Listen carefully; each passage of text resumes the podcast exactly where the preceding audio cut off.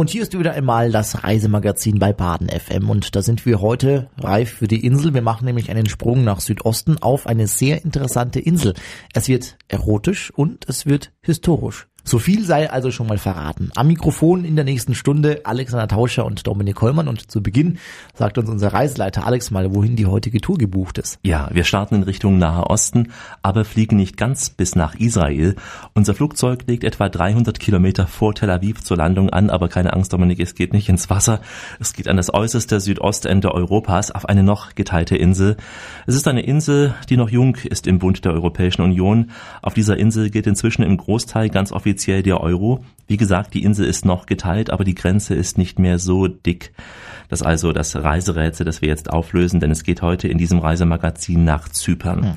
Ich habe markante Töne und auch viel Atmosphäre von vor Ort eingefangen. Wir werden dies hier in kleinen Infotalks über diesen Äther bringen. Ja, und wir starten auch gleich zu unserer Radioreise über die Insel Zypern. Zwischen Taverne und Strand sind Dominik Kollmann und Alexander Tauscher ihre akustischen Begleiter. Bis gleich. Wir haben wieder einmal die Koffer gepackt, sind eingecheckt und haben Kurs auf Larnaca genommen. Zypern ist nämlich das heutige Ziel hier im Reisemagazin und den größten Koffer, den hat wie immer mein Kollege Alexander Tauscher aufgegeben, denn er muss uns viele, viele Infos von vor Ort mitbringen. Alles Prospekte im Koffer, Dominik. Ja, Zypern hat Und eine Essen. sehr lange Geschichte. Naja, Essen. Hinterher ein paar kleine Souvenirs, die wir nur für die Reisesendung mitbringen. Dazu kommen wir gleich. Es geht heute nach Zypern. Zehntausend Jahre reicht nämlich die Geschichte zurück, die lange Geschichte von Zypern. Aber die jüngste Geschichte ist für uns noch interessanter, nämlich die Teilung der Insel. Auch darauf kommen wir noch zu sprechen. Zunächst ordnen wir mal geografisch ein, wohin es heute geht, nämlich in den Südwesten der Republik Zypern, also in den griechischen Teil der Insel. Wir starten unsere Reise in Paphos und erkunden zunächst einmal die Natur der Akamas-Halbinsel per Jeep. Jetzt gibt es die passende Atmosphäre dazu und alle Infos von Michailis Yangyo. So, wir haben heute unsere Tour angefangen bei der Schlucht von Avakas, die längste und die schönste Schlucht auf Zypern. Also haben wir uns bei Anfang von der Schlucht haben wir uns hingeparkt und dann zu Fuß hinein. Äh, unterwegs haben wir einige interessante Blumen kennengelernt und dann haben wir die schönste Stelle erreicht, wo es auch am engsten war. Man konnte es auch hinauf bis zu 30 Meter sehen. Nach der Abaka-Schlucht äh, dann weiter zu der Lara-Bucht. Am Anfang Mai ist es auch bekannt für die Einwohner von der Region, dass es auch möglich ist, äh, den Salz äh, aus den, Fel aus den Felsen zu sammeln, also den Meeressalz, also eine Spezialität, die auch immer wieder von den Einheimischen also benutzt wird. Äh, weiter durch äh, diesen, diesem Naturschutzgebiet haben wir das Dorf Androliko erreicht, ein türkisch-zypriotisches äh, Dorf, noch heute von Türken-Zyprioten bewohnt. Michailis Yango arbeitet im Auftrag der Cyprus Tourism Organization und bietet diese Jeep-Safaris eben an, mit Zwischenstopp an der besagten Lara-Bucht. Es ist ein ganz naturbelassener Strand, vielleicht auch deswegen fühlen sich die Schildkröten hier sehr wohl. Die bekannteste Bucht auf Zypern, wo im Sommer die Schildkröten rauskommen, um ihre Eier zu legen. Leider zu dieser Zeit, also im Frühling, April, ist es nicht möglich, die Schildkröten zu sehen. Dafür die schöne Vegetation, und wir haben es ja gehört, die Meeresschildkröten legen an den Küsten der Halbinsel Akamas ihre Eier ab. Um ihre unbehinderte Fortpflanzung zu ermöglichen, hat die Regierung von Zypern ein Schutzprogramm aufgelegt. Für die Dauer der Eiablage werden die Strände nämlich für Menschen gesperrt, aus gutem Grund eben.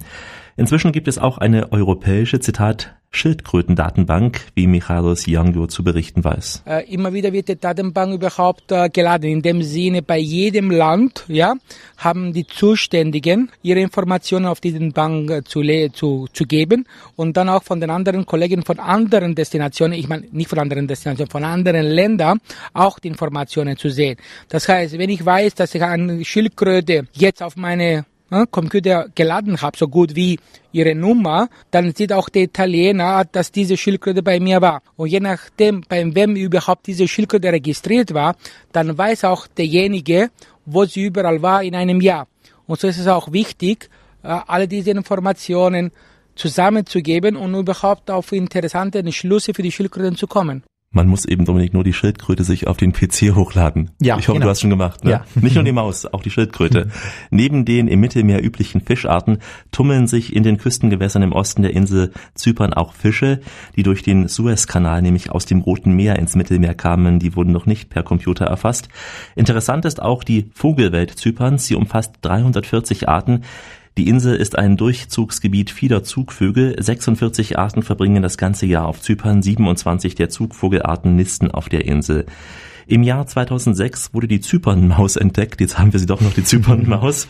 Es ist eine Mäuseart, die schon seit mindestens 10.000 Jahren auf Zypern lebt. Sie hat einen größeren Kopf, größere Ohren braucht sie auch dort wegen der Schildkrötendatenbank, Augen auch viel größer und Zähne sind auch größer als bei allen anderen bisher bekannten Mäusearten. Wer ein Stück ursprüngliches ähm, Zypern erleben will, der ist auf der Akamas Halbinsel genau richtig. Unterwegs auf dieser Tour muss der Jeep immer mal wieder halten, weil Ziegenherden über die Straße aufs nächste Feld getrieben werden. So ein typisches griechisches Bild ist das. Und manchmal hält der Fahrer auch an, weil er seinen Lieblingsesel grüßt. Mit diesem Lockruf. Ah, ah, ah. Wie fandst du's? Ja, sehr beeindruckend. IA hat er im Prinzip gesagt. Ja. Also das war der Lockruf des ähm, griechischen Tourismusführers genau, dort. Genau, ja. ja, Alex, ich habe ja gehört, dass es auf dieser Insel auch sehr viele Schlangen gibt. Muss man denn da auch ein bisschen Angst mitbringen? Ja, müsste man eigentlich haben. Es gibt auf Zypern zwölf Schlangensorten, davon drei sind lebensgefährlich, sind richtig giftig. Gerade auf dem Weg zur Schlucht, in der wir gewandert sind, soll es angeblich viele Schlangen geben. Das hat mich zunächst auch etwas irritiert, wie du denken kannst, Dominik, denn die Wanderführer dort haben alle so einen richtig langen Metallstock zur Abwehr der Schlangen aber ich habe keine einzige Schlange gesehen. Auch die Begleiterin, die schon mehrfach dort war, sagte, sie habe noch nie eine Schlange gesehen. Wobei wiederum die Schlangen gerade im Frühjahr sehr gefährlich sein sollen, das sagte unser Reiseführer. Und auch sehr viel Hunger haben, denke ich mal. Ja, weil sie ja aus dem Winterversteck hochgekrochen mhm. kommen und äh, ja, weil sie aus dem Winterschlaf erwachen und dann hungrig sind, auch auf Teutonen. Alex, du hast mir ja versprochen, dass es auch äh, ein wenig erotisch wird in dieser Sendung. Ich bin da schon so ein bisschen gespannt. Ja, wenn Sie nach Zypern kommen, dann werden Sie immer wieder eine gewisse Dame namens Aphrodite hören, ihnen auch vielleicht begegnen. Sie ist in der griechischen Mythologie die Göttin der Liebe, der Schönheit und auch der sinnlichen Begierde. Das Pendant übrigens in der römischen Mythologie, das ist äh, Venus. Und kommen wir nun zum Privatleben dieser besagten Frau. Verheiratet war Aphrodite mit Hephaistos, dem Gott des Feuers und auch der Schmiedekunst, den sie aber ständig mit Sterblichen und Unsterblichen betrog. Schon damals war das so gewesen, gab es noch keine Yellow Press.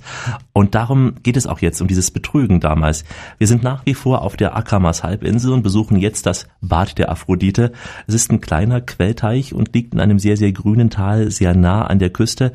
An diesem Ort soll Aphrodite süße Stunden mit ihren irdischen Geliebten Akamas verbracht haben und Reiseleiterin Katja Dimitriou weiß noch mehr vom Techtelmechtel. Dieser Bad der Aphrodite, man sagt, diejenigen, die in diese Bäder reinkommen, in diesem Wasser, das ist natürlich äh, Zauberwasser und man bekommt, wird wieder Jungfrau wenn man in diesem Wasser kommt. Die Aphrodite selbst, äh, sobald sie einen neuen Liebhaber hatte, jedes Mal, dass sie sich gebadet hatte in diesem Wasser, in diesem Pool, äh, ist sie wieder Jungfrau geworden. Na, das wäre heute für einige Damen ganz interessant, in diesem Quellteich zu baden. An diesem Quellteich beginnen auch zwei Naturlehrpfade über die Hagamas Halbinsel. Wir bleiben bei der lüsternen Dame namens Aphrodite, denn bevor diese Liebesgöttin auf der Insel ihre Gelüste ausleben konnte, musste sie ja erstmal auf die Insel kommen. Und auch das ist wohl nachgewiesen, nämlich auf der Straße zwischen Paphos und Limassol. Dort liegen direkt am Ufer mehrere große Felsen im Wasser. Hier soll die Göttin der Legende nach erstmals irdischen Boden betreten haben. Heute ja betreten viele Touristen diesen Platz und wir hören gleich etwas Atmosphäre von vor Ort, stellen uns bildlich vor, wie schön es dort ist. Blauer Himmel, Dominik, türkisblaues Wasser, die Wellen schlagen ans Ufer und mittendrin Katja Dimitriou. Also wir befinden uns jetzt bei den äh, sagenhaften Geburtsort der Aphrodite. An dieser Stelle bei diesen Felsen, die auf Griechisch Petra Duromiou heißen, ist die wunderschöne Göttin aus dem Meer entstanden. Angeblich Vater ist äh, der Gott Uranos, der Vater, der, das heißt Himmel äh, auf Deutsch, der Name Uranos und die Mutter war die, äh, die Gea, die Mutter Erde. Einer der Söhne von Uranus und Gea, der Kronos, Saturn bei den Griechen, äh, war so eifersüchtig äh, von seinem Vater und hat einmal beobachtet, als seine Eltern äh, sich liebten zwischen den Planeten, so eifersüchtig, hat ein goldenes Messer genommen und hat das Zeugungsglied seines Vaters abgeschnitten. Das ist im Meer gefallen und von diesem und äh, den Schaum des Meeres ist die Figur einer wunderschönen Frau entstanden und das war keine andere als die Göttin Aphrodite. Sie ist vom Wasser aufs Land gekommen und sie wurde von den Nymphen empfangen, gekleidet, geschmuckt und gebadet und ist auf dem Olympus äh, zu den anderen Göttern gebracht und präsentiert worden. Da rauscht es das Wasser, wohin das Glied fiel, weil sich die beiden zwischen den Planeten geliebt haben, um das zusammenzufassen, so. Dominik. So war's, damals zumindest. Rund um Paphos wurde Aphrodite am meisten verehrt. Auf dem Gebiet des Dorfes Kruglia befand sich früher die Stadt Alt-Paphos. Nach Homer hat es hier eine der berühmtesten Aphroditen-Heiligtümer der damaligen Zeit gegeben. Sie stand hier, zu dem tausende Gläubige pilgerten. Auch einen heiligen Brauch zu Ehren der Aphrodite soll es gegeben haben. Jede heiratsfähige Jungfrau aus Paphos hatte die göttliche Pflicht, sich vor ihrer Eheschließung im Heiligtum um einen unbekannten Mann hinzugeben. Dieser Brauch, der bestätigt auch die Rolle der Aphrodite als Beschützerin der Prostituierten. Was wir heute alles lernen hier, Dominik. Wahnsinn. Beschützerin der Prostituierten, die braucht's auch noch. Heute sind hier noch Gebäudeteile aus der Spätbronzezeit und auch der römischen Epoche zu finden. Ja, wunderbar, muss ich sagen, Alex. Jetzt bin ich nämlich auch über das Liebesleben der Aphrodite bestens informiert. Und du wolltest schon immer drüber Bescheid wissen, Dominik. Immer.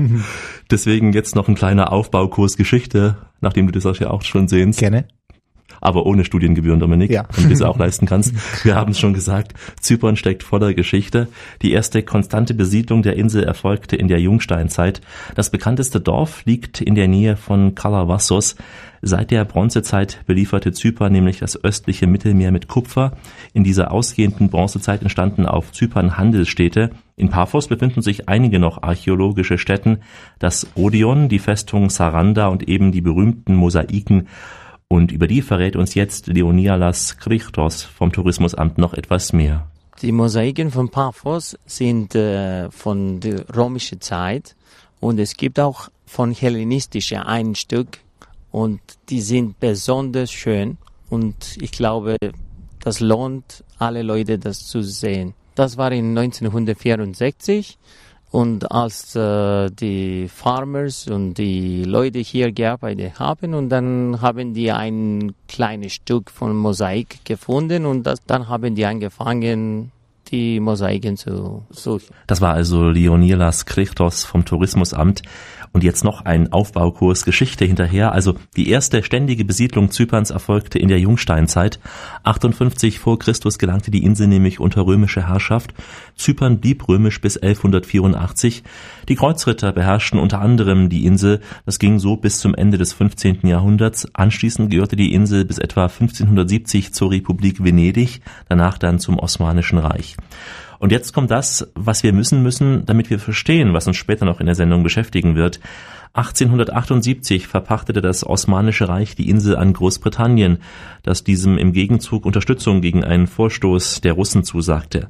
Mit dem Eintritt des Osmanischen Reiches in den Ersten Weltkrieg auf Seiten der Mittelmeermächte wurde die Insel von den Briten annektiert. Sie gehörte bis zum Inkrafttreten des Vertrags von Lausanne im Jahr 1923 formal noch der Türkei an, die sie dann rückwirkend als Kolonie auch anerkannte. 1925 wurde Zypern dann Kronkolonie. Mhm. Und wie ging es dann weiter, Alex?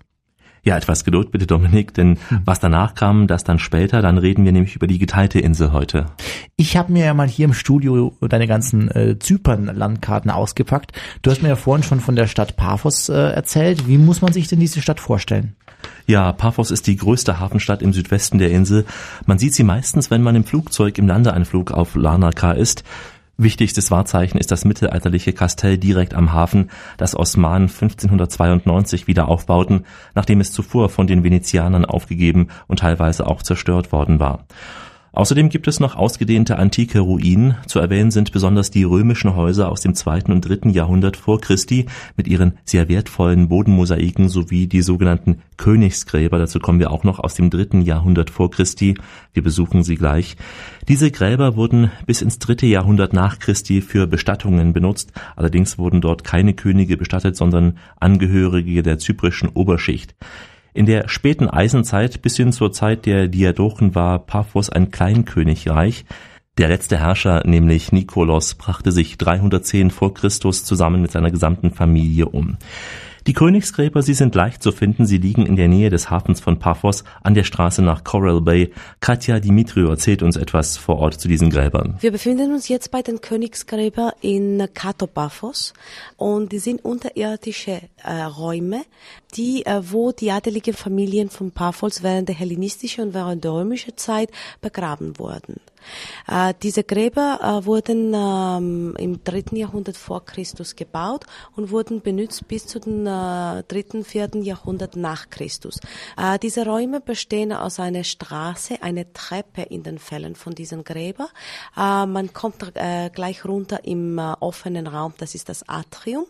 Um dem Atrium gibt es Säulenportiko und um den Säulenportiko sind die Grabräume. Und das war so ein Ritual vor dem Begräbnis, mussten sie unten im Grab kommen, zusammen mit den Toten essen und dann, was übrig geblieben ist, haben sie einfach im Grab liegen lassen. Äh, es gab auch eine Wasserbrunnen in den Gräbern und sie haben diese äh, für die Reinigung der Toten benutzt. Das war so das Ritual der damaligen Zeit.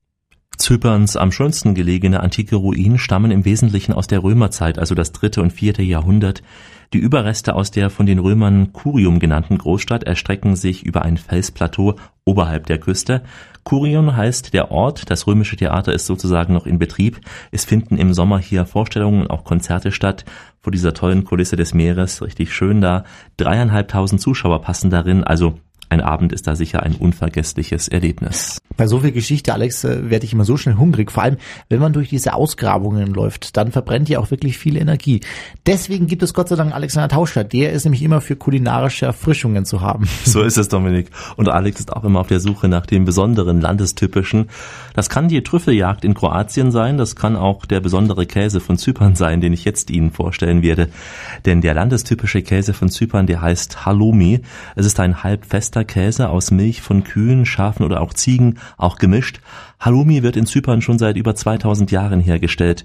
Er stammt aber vermutlich aus der Küche der Beduinen und ist auch in Ländern wie Libanon, Ägypten und Libyen bekannt. Urlauber können zuschauen, wie dieser Käse produziert wird, zum Beispiel bei Lula Eftimio. Sie hat ihr Haus in der Nähe von Calabasas und während Lula nicht rennt, weil sie nicht mit Lola heißen würde, sondern rührt, erklärt uns Katja, was gemeint ist.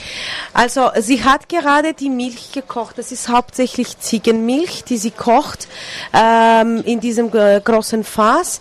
Dann, äh, sobald es gekocht wird, komm, äh, kommt die Käse schon, also die, äh, die Flocken von der Käse. Das wird eingesammelt, aber das kommt in diesen Sieb, aber es muss gepresst werden, damit die Flüssigkeit weggeht.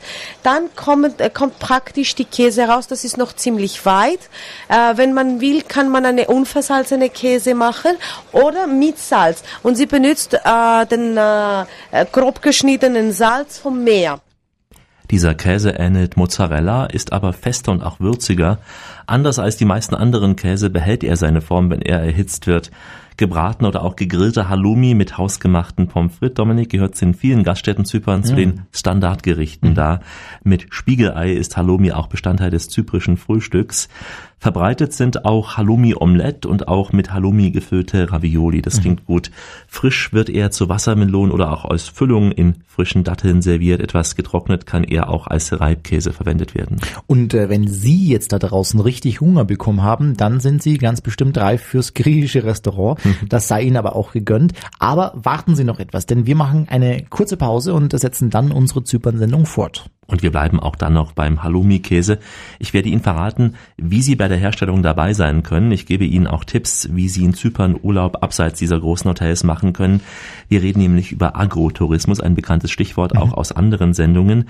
Und natürlich gibt es immer wieder eine große Portion Service bei uns, da zum Beispiel Antworten auf die Frage, wie lebt es sich heute auf dieser geteilten Insel? Wie kann ich als Tourist auch mal auf die andere Seite, also die türkische Seite der Insel kommen? Fragen über Fragen, also die Antworten kennt bisher nur Alexander Tauscher, aber auch Sie werden bald schlau, wenn Sie bei uns bleiben. Und da es auf Zypern recht warm ist, empfehle ich Ihnen jetzt mal schnell zum Kühlschrank zu gehen, sich einen coolen Drink zu besorgen, damit Sie fit sind für unsere Tour. Also bis gleich. Hier ist das Reisemagazin auf Baden FM und heute sind wir auf Zypern zu Gast.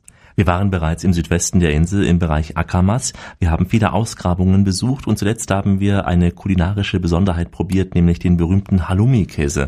Alex, du hast ja gesagt, Urlauber können bei dieser Käseherstellung äh, zuschauen. Das klingt ja nach Urlaub auf dem Land, oder so ein bisschen? Ja, ja. Agrotourismus heißt das Schlagwort. Auf Zypern spielt sich das im Hinterland ab. Und äh, wie muss man sich das vorstellen? Ich habe das erlebt, äh, man fährt ein paar Kilometer von der Strandschnellstraße ins Landesinnere, dann wird die Landschaft sehr bergig, die Dörfer auch sehr ursprünglich. Denn Zyperns traditionelle Dörfer, die sind bekannt für ihre vielen Orangen und auch Zitronenhaine. Sie sind bekannt für ihre traditionellen Baustile, für ihre Struktur, diese herrliche Umwelt auch. Solche Orte betonen eben das Zusammenleben von Menschen mit Natur, eine Harmonie, die mehr und mehr Menschen auch im Urlaub suchen und deswegen auch das Nutzen dieses Angebot auf Zypern.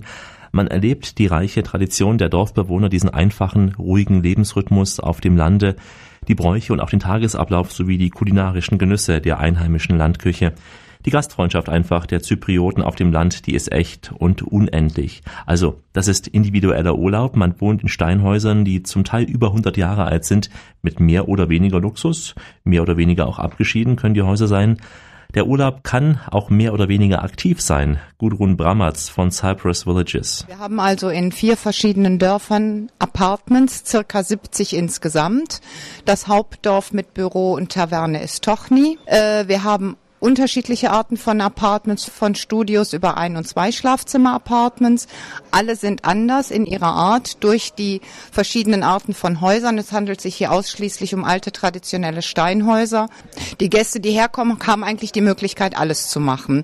Wir bieten Fahrräder an, wir haben eine Farm mit Pferden.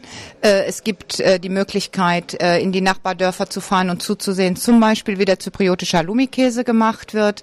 Im Winter hat man die Möglichkeit, in die Oliven Olivenmühlen zu gehen und sich anzusehen, wie Olivenöl gemacht wird. Man kann aber auch einfach sich ins Auto setzen, in die nächstgrößere Stadt fahren und sich die Ausgrabungen ansehen. Man ist in zehn Minuten am Meer, man hat einen Pool vor der Haustüre. Eigentlich alles ist möglich. Das sind also die traditionellen Ferienappartements in schönen Dörfern in der Nähe des Strandes. Dorfurlaub mit Agrotourismusprogrammen, Fahrradurlaub, es werden auch Biketouren in die Berge angeboten, aber eben auch Reitstunden. Ich traf dort Magi Boda vom Reiterhof in Calavasso. Wir sind gerade auf unserem Reithof auf Drapia Farm in Calabasas. Bei uns in äh, Reithof machen wir Unterricht äh, und machen auch mit unseren Gästen Ausritte. Grundsätzlich, äh, jeder Anfänger hat äh, zwei bis drei Stunden Unterricht, bevor wir dann ins Gelände gehen. Die Ausritte äh, finden statt äh, entweder Vormittag eine Stunde oder Nachmittag eine Stunde. Längster Ausritt ähm, dauert fünf bis sechs Stunden. Äh, man fährt in die Berge oder dann zum Meer. Mhm. Alex, das klingt schon auch ein wenig nach Aktivurlaub. Wie ist das denn? Habe ich mehr Aktivurlaub am Strand oder im Hinterland? Also ich würde fast sagen, ähm, dass man im Hinterland mehr Aktivurlaub hat, denn an den Stränden ist es ja sehr heiß, da liegt man meistens nur faul rum und sonstig. Ich finde das auch toll, brauche das auch immer wieder, aber im Hinterland werden gerade bei Cypress Villages zum Beispiel Mountainbike-Touren angeboten, sogar Touren, die über mehrere Tage gehen. Man muss also nicht unbedingt im Massenhotel wohnen, wenn man in Zypern Urlaub macht. Es geht auch äh, ganz gediegen in stilvollen Häusern und das hätten wir auf jeden Fall jetzt schon mal geklärt. Aber es sind noch viele, viele andere Fragen, die wir jetzt im Service Teil klären wollen. Alex, wir reden heute ja über Zypern, eine geteilte Insel. Der türkische Teil, der galt ja lange als verschlossen. Wie sieht es denn heute aus? Ja, irgendwie erinnert einen diese Teilung an unsere deutsch-deutsche Teilung einst. Es gibt nur ganz wenige Schritte der Zusammenführung, aber Anfang April des Jahres 2008 gab es ein hoffnungsvolles Zeichen, was eine ähnliche Symbolik eben wie die Öffnung des Brandenburger Tores hat. In der zyprischen Hauptstadt Nikosia ist ein Symbol der Teilung des Landes gefallen damals. Die seit Jahrzehnten gesperrte Ledra-Straße in der Innenstadt wurde für Fußgänger geöffnet. Die wieder Vereinigung der Insel, die ja seit Mitte der 60er Jahre zwischen Türken und Griechen geteilt ist, die Insel, die rückt näher, mag man von hier aus vielleicht denken, aber wenn man mit den Menschen vor Ort spricht, so gibt es noch viele Hindernisse auf diesem Weg zu einer Vereinigung. Die Einzelheiten hier auszubreiten würde auch den Rahmen der Sendung sprengen. Ähm, machen wir es kurz, Nikosia, eine geteilte Stadt. Die Mauer verläuft quer über die Ledra-Straße in Nikosia. Lange war diese Straße so etwas wie der Kurfürstendamm von Zypern. Seit Türken und Griechen die Insel jedoch 1964 teilten, flatterten hier die Fahnen der Türkei und der türkischen Republik Nordzypern, 70 Meter weiter südlich die Griechenlands und der Republik Zypern. Dazwischen ist Niemandsland, in dem Häuser verfallen und das auch noch im Gestrüpp der Ruinen. Ähm, seit äh, fast 45 Jahren ist niemand mehr diesen Weg gegangen, nun aber ist er für Fußgänger offen, also es gibt nicht Zypern nur jahrtausendalte Geschichte auf Zypern, die bewegt, sondern eben auch diese jüngste Geschichte, die Gegenwart. Mhm. Wie muss ich mir das vorstellen? Leben jetzt im Süden der geteilten Insel nur Griechen und im Norden nur Türken? Naja, ganz so einfach ist es doch nicht. Ähm, zunächst mal ein paar Zahlen. Insgesamt leben in der Republik Zypern, also im Süden der Insel, knapp 800.000 Einwohner. Der Norden der Insel zählt nach Regierungsangaben rund 90.000 sogenannte legitime Einwohner. Diese Zahl beinhaltet jedoch nicht die seit 1974 angesiedelten türkischen Staatsbürger im Norden, die von der Republik Zypern auch nicht als legitime Einwohner betrachtet werden. Das ist halt so ein politisches Problem. Die dortigen Behörden sprechen in denen von ihnen kontrollierten Territorien von einer Einwohnerzahl, die ungefähr bei 265.000 liegt.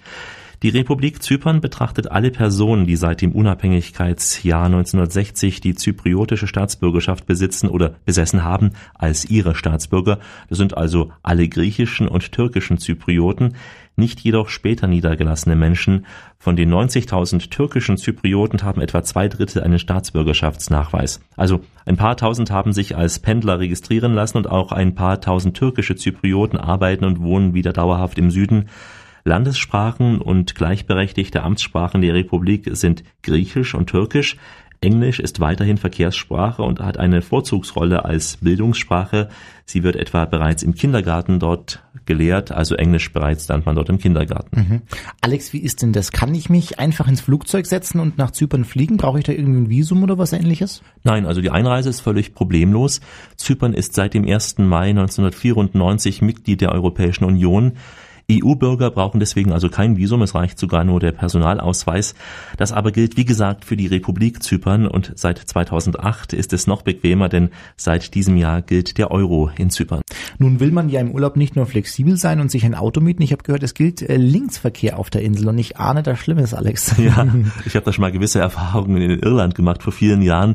Ich hatte auch ganz vergessen, dass auf Zypern Linksverkehr angesagt ist. Als wir dann am Flughafen in den Bus einstiegen, kam es mir irgendwie komisch vor, dass der Fahrer jetzt plötzlich rechts sitzt und dann fiel mir ein, ja, klaro, hier ist ja Linksverkehr, denn die Engländer haben die Insel sehr, sehr lange besetzt, wie wir eben schon hörten.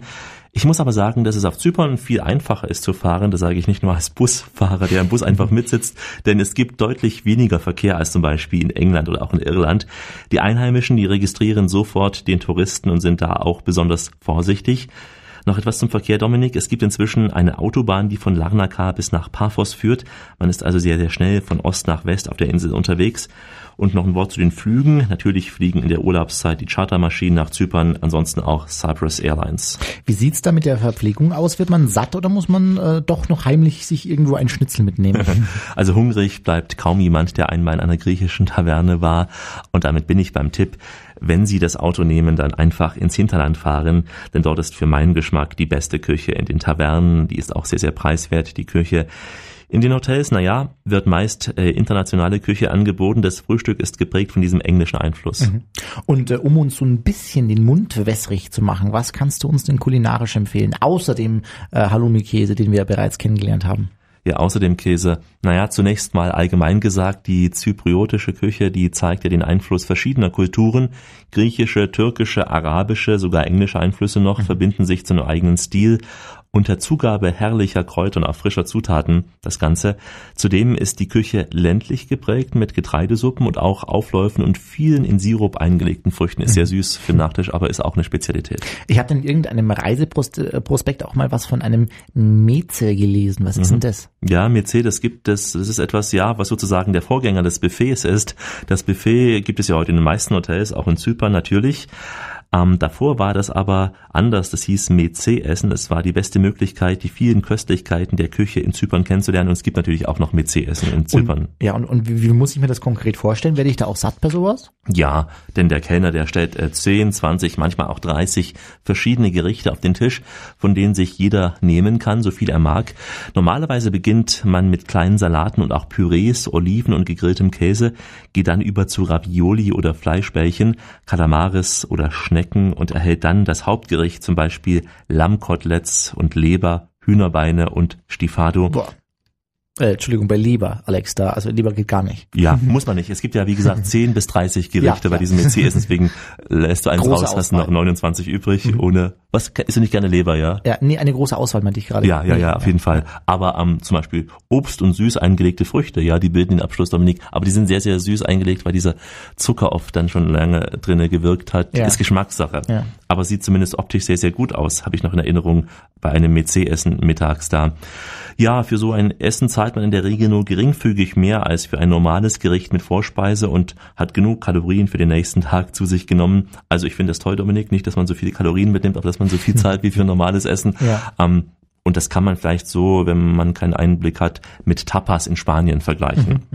Es gibt noch was Gutes dabei, Dominik. Ja. Ein MEC-Essen wird bei Zyprioten im größeren Freundes- oder Familienkreis genossen, denn die Zyprioten gehen ungern allein oder nur zu zweit ins äh, Restaurant aus. Eine gute Tischgemeinschaft ist mindestens ebenso wichtig wie das gute Essen, sagt man. Und auch mit der Essenzeit hält man es anders als bei uns. Das Mittagessen kommt auch noch um 14 Uhr gelegen. Abends setzt man sich selten vor 21 Uhr zusammen und meist zahlt einer für alle. Also Dominik, das wären noch gute Chancen für dich. Tom. Also wenn du nicht der einer für alle bist. Naja, ne? ich würde ja zumindest mal einen Drink spendieren. Apropos trinken, Alex, was trinkt man denn so auf der Insel? Da kommt natürlich der Wein, das ist keine Frage. Den trinkt man auch zum MEC. Übrigens habe ich dort wunderbaren Dominik leichten Wein getrunken, den man auch mittags gut genießen kann, selbst wenn es ja heiß ist draußen. Ich habe immer noch den Weg nach Hause gefunden. Zypern ist ja eine Insel des Weins, schon die Bibel erwähnte zypriotischen Wein. Der Markt wird von drei großen Kellereien beherrscht. Daneben gibt es noch eine Reihe kleinerer Kellereien mit hervorragenden Produkten. Besonders berühmt unter Zyperns Weinen gilt der süße Aperitivwein, der heißt Commandaria, der am ehesten so etwa mit dem Sherry zu vergleichen ist. Als Spirituose wird neben ausländischen Whisky vor allem einheimischer Brandy getrunken. Ein leckerer Likör aus Bitterorangen ist der Vielfahr, ein kräftiger Dresdner Schnaps, der selbstgebrannte Zwinaja. Und noch aus Kolonialzeiten stammt ein anderes Nationalgetränk, nämlich der Long Drink ähm, Brandy Sure. Alex, jetzt müssen wir aber mal natürlich auch noch ein Wort zum Wetter verlieren, denn du hast mich da schon so ein bisschen neidisch gemacht, als du mir deine Fotos äh, aus Zypern mitgebracht hast und ich da diesen braun gebrannten Körper gesehen habe. Da kann man nur neidisch werden, Dominik. Denn in Zypern kann man im Sommer schon im Frühjahr baden gehen. Ja, man kann neidisch werden. Ich war im April dort und es war schon sehr, sehr heiß gewesen. Von April bis Ende Oktober herrscht im Prinzip Badewetter. Der Winter ist normalerweise auch sehr kühl, hat mehr Regentage. In den letzten Jahren war es im Winter meistens auch nur ähm, wenig kühler und es gab vor allem nicht sehr viel Regen, deswegen ist das Wasser sogar sehr knapp geworden in einigen Jahren, vor allem 2007 und 2008 war das der Fall gewesen. Der April 2008 brachte Zypern dann schon Tageswerte von über 30 Grad. Das Wasser im Meer war damals auch schon ähm, mehr als 20 Grad warm, also wer Sonne mag, kann in Zypern mit Sommerhalbjahr auf Nummer eins sicher gehen. Allerdings es ist sehr heiß und kann im Sommer dort auch bis zu Maxi-Werten von an die 40 Grad rangehen. Zypern liegt ja auch äh, wirklich ganz nah am Nahen Osten. Wie sieht es denn da mit einem Ausflug äh, zum Beispiel ja in die Nachbarländer aus? Also Zypern bietet sich richtig an dafür für einen Ausflug in den Nahen Osten. Es sind von Larnaca nur 250 Kilometer Luftlinie bis Beirut, nur 350 bis Tel Aviv. Also Zypern ist der ideale Ausgangspunkt für Reisen nach Nahost und Ägypten. Vom Hafen in Limassol fahren regelmäßig Fähren. Man ist also über Nacht in Israel zum Beispiel und Israel ist nun wirklich eine Reise wert. Da sollte man eigentlich mehrere Wochen dafür haben. Nicht jeder aber hat Zeit dafür, deswegen empfehle ich unbedingt einen Tagesausflug nach Israel. Der beginnt dann meist mit dem Schiff in Haifa und dann kommt das gesamte Programm wie Jerusalem, Bethlehem oder Tel Aviv, Caesarea.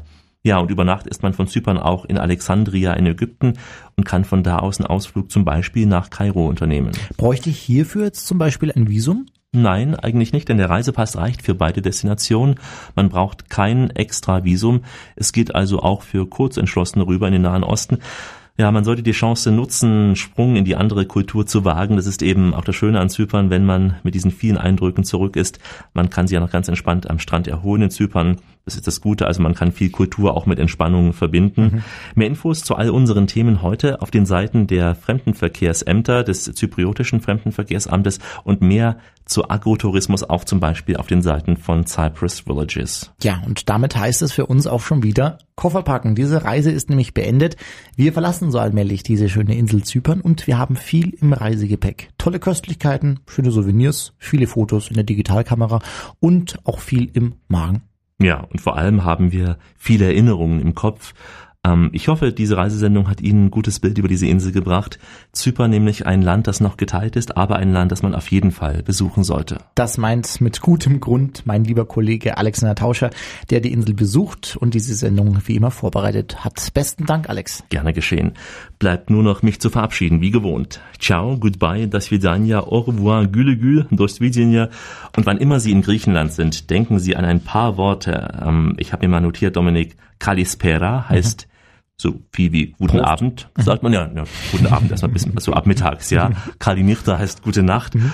Und ich sage Ihnen, jetzt kommt's, Dominik, ähm, F. Caristo. Was wird das wohl heißen? F. Caristo. Entweder guten Appetit oder Prost, eins von beiden. Oder drittens, vielen Dank fürs Zuhören. es verabschieden sich Dominik Hollmann und Alex Tauscher. Bis bald.